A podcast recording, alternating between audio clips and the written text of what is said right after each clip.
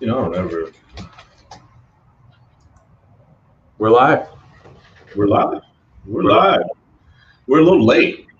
We are late. We are late. Yeah, do It's better. bro. Monday. You know, some sometimes Mondays just don't go the way you want them to go. They, they don't. They, they, they don't. They don't. But What uh, can you do? What can you do? got to make up for it. Just keep it. Just keep it moving. Just keep it moving. That's it. You got to just keep it moving because if not, you know, then the rest of the weekend's up behind. So you just, just got to catch up and keep it moving. That's it. That's it. All right. Well, we got an interesting, um, interesting topic. You know what? I think we're going to try to make sure that we don't go to 30 minutes today. Right? Is that is that a good goal? Try to keep it short and sweet, condensed. Yes. give people, give people some good value, some good information. Get in Get and in, out get like Robert. Get in and get out. I like it. Absolutely, absolutely. Well, um, would you would you like me to go ahead and introduce today's uh, topic? Sure, please do.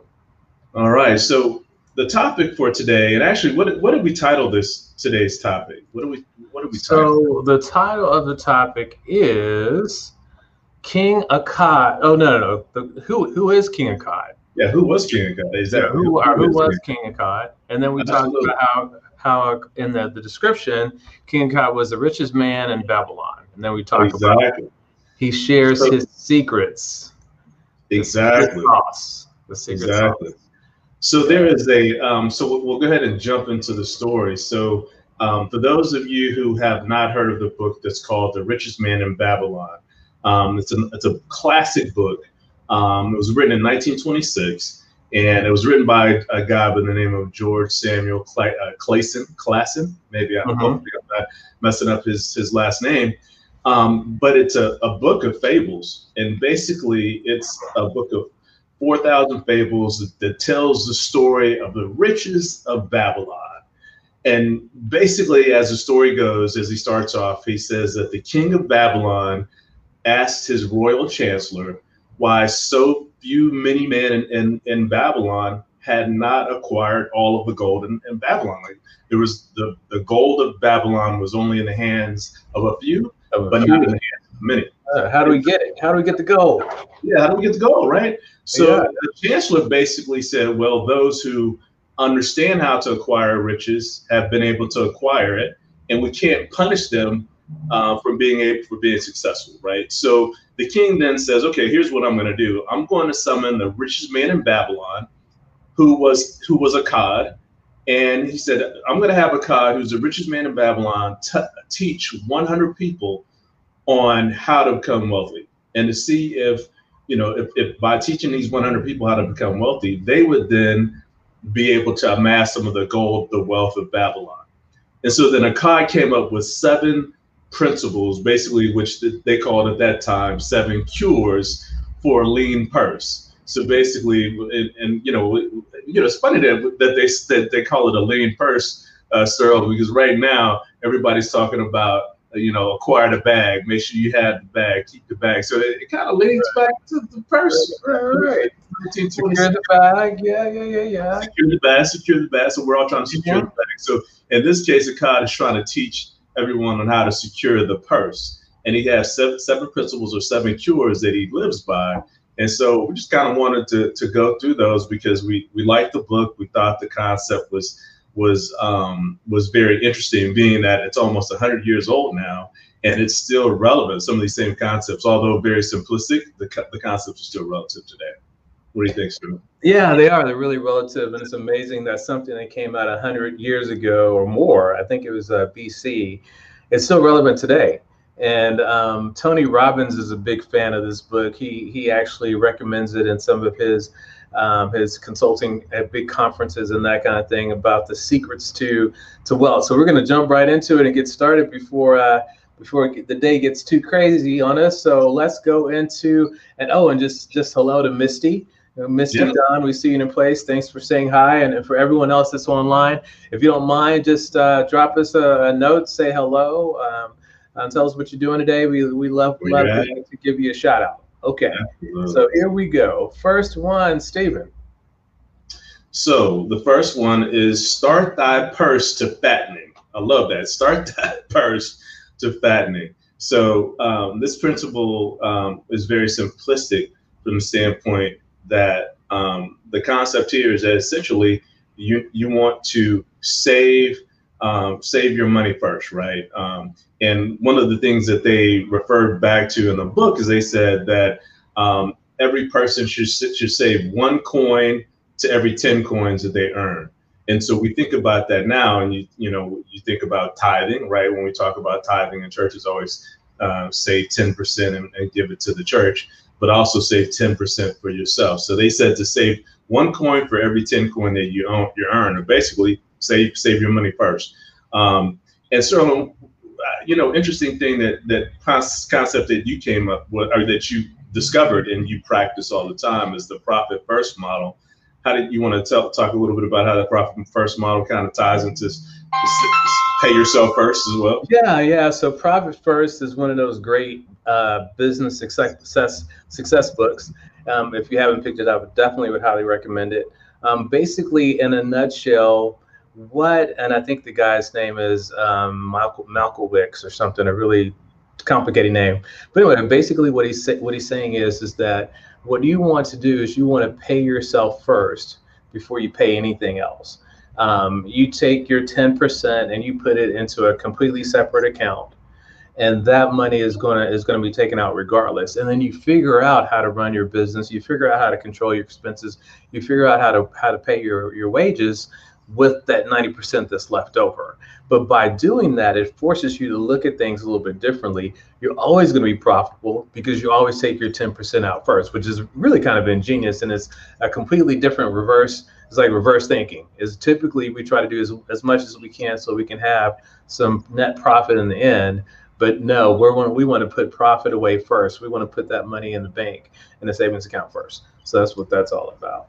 Love it. Love okay. it. And that's something that you exercise, obviously, in your personal life and your business life as well. So uh, shout out to Richard Thomas that jumped in. Um, shout out to, to uh, the LU uh, contingent. We love you guys. Good deal. Good deal. So, number two, control thy expenditures. So, really simple concept, right? So, when we talk about the simplicity of, of, of growing rich and, and making money, you can't if you spend as much if you're spending every single dollar that you have as soon as it comes in you spend it then you're not going to amass wealth the only way you amass wealth is if you save and if and if you're you're you're putting that money away so really really simple concept you have to watch your your expenses you can't spend everything that you get you, you can you, you really want to live and i think what we talked about in one of our previous podcasts is uh, about 60 percent of your income is what you want to live off of. And the rest of it you should be using for saving, investing, and that sort of thing. Right, Stephen? That's right. That's right. And and one of the concepts that the book mentions is that um, one person's needs is another person's desires, which is an interesting concept. And they also talk about the fact that as your income increases, you, so do your needs. They tend to increase with your income.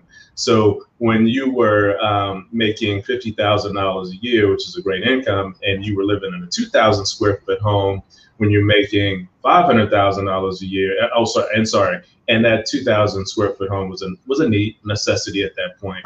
But all of a sudden, when you make five hundred thousand dollars a year, now your need is for a 10,000 square foot home or whatever the case may be. And that the, the need that equates to the income is only a psychological need, right? It's not a real need. You know, the, num- the number of people that you have in your household, et cetera, hasn't changed. So why do you now need a bigger house? So um, trying to make sure that your needs and your desires uh, stay in line, um, not not depending on, not depicting upon how much you, you make. Good stuff. Good stuff. A couple of shout outs to see Sean Gutierrez on here. Thanks, Sean, for uh, shouting out to us. We appreciate that. What's up, Sean? We're going to move on. I know we promised you guys a short short one, and we're only on number two. So I'm going to go ahead and push through. Here's number three, Stephen. Make thy gold multiply. So this is the whole concept of just basically saying you got to make your money work for you. Um, I, have a, have a, have a friend of mine um, that uh, well actually my trainer the the physical trainer that the training with he has this, another client who's way who's heavily into investments um, doing really well in the stock market And basically, he made the point of just saying, all you have to do is give me one. If you attain enough mass, if you get a million dollars in, in, in cash available, give that million dollars to me, and I'll show you how to make 150 to 250 thousand dollars annually off of that million dollars. So basically, making your money multiply. And basically said if if if I show you how to do to do this, you basically will be able to live off of the interest on the interest or the returns on your money and never have to touch that million dollars. You just live off of the interest in the money. So basically concept is just is just you know being smart and making your money work for you. We like to call that concept making money while you're you're asleep, right? That's right. That's right. You gotta make it while you sleep. You gotta make it while you sleep. Good, good, good thing. I mean, that's really at the end of the day, it's all about just making it multiply, figuring out how we can take how how we can make our money work for us. So spot on, Steve. Spot on. And number four, guard thy treasures from loss. Um, I think one of the biggest things, I think one of our lessons learned, Steve, and we'll we won't go into details, but we, uh, I'm the same page you're on, sir. I would love to love to go into detail. We, guess we should. We uh, we have you know we we've made a lot of mistakes. We've had a lot of wins, but there was one mistake we we made by uh, deciding to invest in a business based on someone that we knew personally, and we thought that we could trust, and we thought that. Um, they had a proven uh, um, model that seemed to be uh, reproducible, I guess the word is. Anyway, long story short, um, we didn't do the due diligence. I remember what what happened, um, Steve. I think we we took our, took the the contract, the investor agreement to our attorney, and he just said, you know what, I really don't think you guys should should, should do this. Yeah. We were so excited about the potential and we thought that we could trust this guy and we invested in it anyway. And so that was one of one of the hard lessons for us. I think we decided after that we were no longer going to invest in anybody else. We are going to invest in ourselves. Uh, right steve? That's absolutely true. And you know so and, and so sterling brought up one point of it uh, of, of the guard your treasures from loss. So one part is that you have to look at the character of the people that you invest in um, so that's definitely really important. But you also have to make sure that the person that you invest in has a knowledge of the business and understands what kind of business that, that they're uh, that you're investing into, right? If somebody comes to you and has this great idea about opening up a restaurant, but they've never they're not a chef, they've never worked at a restaurant before, they never, but they just think they got this great idea. It's probably not the right person to invest in. Um, and along along with that is making sure that that person's character because obviously you're not going to be there in the business every day so you can't guard every dollar dime nickel that goes through the business you're depending on them to tell you whether or not the company is making money or not so it's really important to have have someone there that you can trust so true so true okay lesson number five is it on me or you, or you Steve? I think. Oh, I'll take it. No problem. Yeah. Uh, make of thy dwelling. Uh, sorry, make of, the, of thy dwelling a profitable investment. So, um, you know, again, we, we spoke on this at one of our in one of our other product podcasts. Sterling spoke on this. Uh, he's passionate about real estate. I mean, real estate um, is by far one of the highest revenue generating income vehicles for millionaires across um, across North America, across the world, right? Real estate has to be a part of your investment um, portfolio. And that means that you should be owning instead of renting. The concept of owning instead of renting means that you're you're you are um, your asset is appreciating and you're gaining value in that asset as opposed to a depreciating asset. If you're renting, you're basically throwing away money. Um, that's not to say that everybody that's renting should run out and jump and buy a house right now. You, of course, you got to save and get your credit right and do all of those all of those things. But when you can, invest in, a, in an appreciating asset um, and try to go from there. So, and I remember listening to uh, Jay Z, who's a who's a you know big fan of Jay Z. What can I say? That's that's my era, right? Uh-huh. Um, and he t- and he talks about giving free game out, and several of his his lyrics talks about it. But one of them was that he invested in a um, a painting, right? So paintings have value too. He invested right. in a painting now that is worth X times what it was worth. And if he had known better, he would have bought more, bought more investment. That's that's, that's really anything that. Spot on, spot on. I can barely hear there's someone out there cutting uh yes. landscaping outside. I'm like I can barely even hear what I'm what my, myself think. Okay, so moving on, great great points, Steve. Great points, and and I and I agree with you. You know, I feel like real estate is king, and we need to invest in real estate first. That's the first way to the first step to wealth, um, to, to to building wealth. Okay, so the next one is ensure a future income. So as Right. we start talking about um, growing businesses, making money, all that kind of good stuff, we have to make sure that we are ready. We almost always want to think about an exit strategy as you're going into anything that you're thinking about. You want to make sure you have some money on the back, money set up for later, maybe an arrangement or a situation that is going to keep you with income coming in, just in case the situation that you're in doesn't doesn't work for you. So you want to ensure that future income. And so I think you know. Um, investing into your in your retirement, investing in your 401k, investing in stocks because you know 30 years from now you'll be able to pull that money out and that will be your your retirement portfolio portfolio that will allow you the income that you need. So very very spot on. And I uh, just want to send a shout out to uh, State Representative Ron Reynolds who's on on the line. Just want to say hello. He's doing so much for our community and we truly appreciate what you do each and every day. So thanks for jumping on, Ron. We appreciate you, and uh, just thanks N- Nikki Cooper and Tarsha Johnson, Sean Taylor, Sonia Westmoreland, uh, John Caldwell, uh, DJ B Love, uh, Richard Thomas, and, and many more that are on with us. So I just want to say say hello to you guys. Um, but Steve, can, continuing on, did you want to say anything else about ensure future income? Um, yeah, Sterling. The, the one last thing that I wanted to uh, to implore upon, upon everyone, especially those that um, are in our era, if you will, we talked about that earlier, is that um, invest, invest, invest, as, as Sterling already mentioned.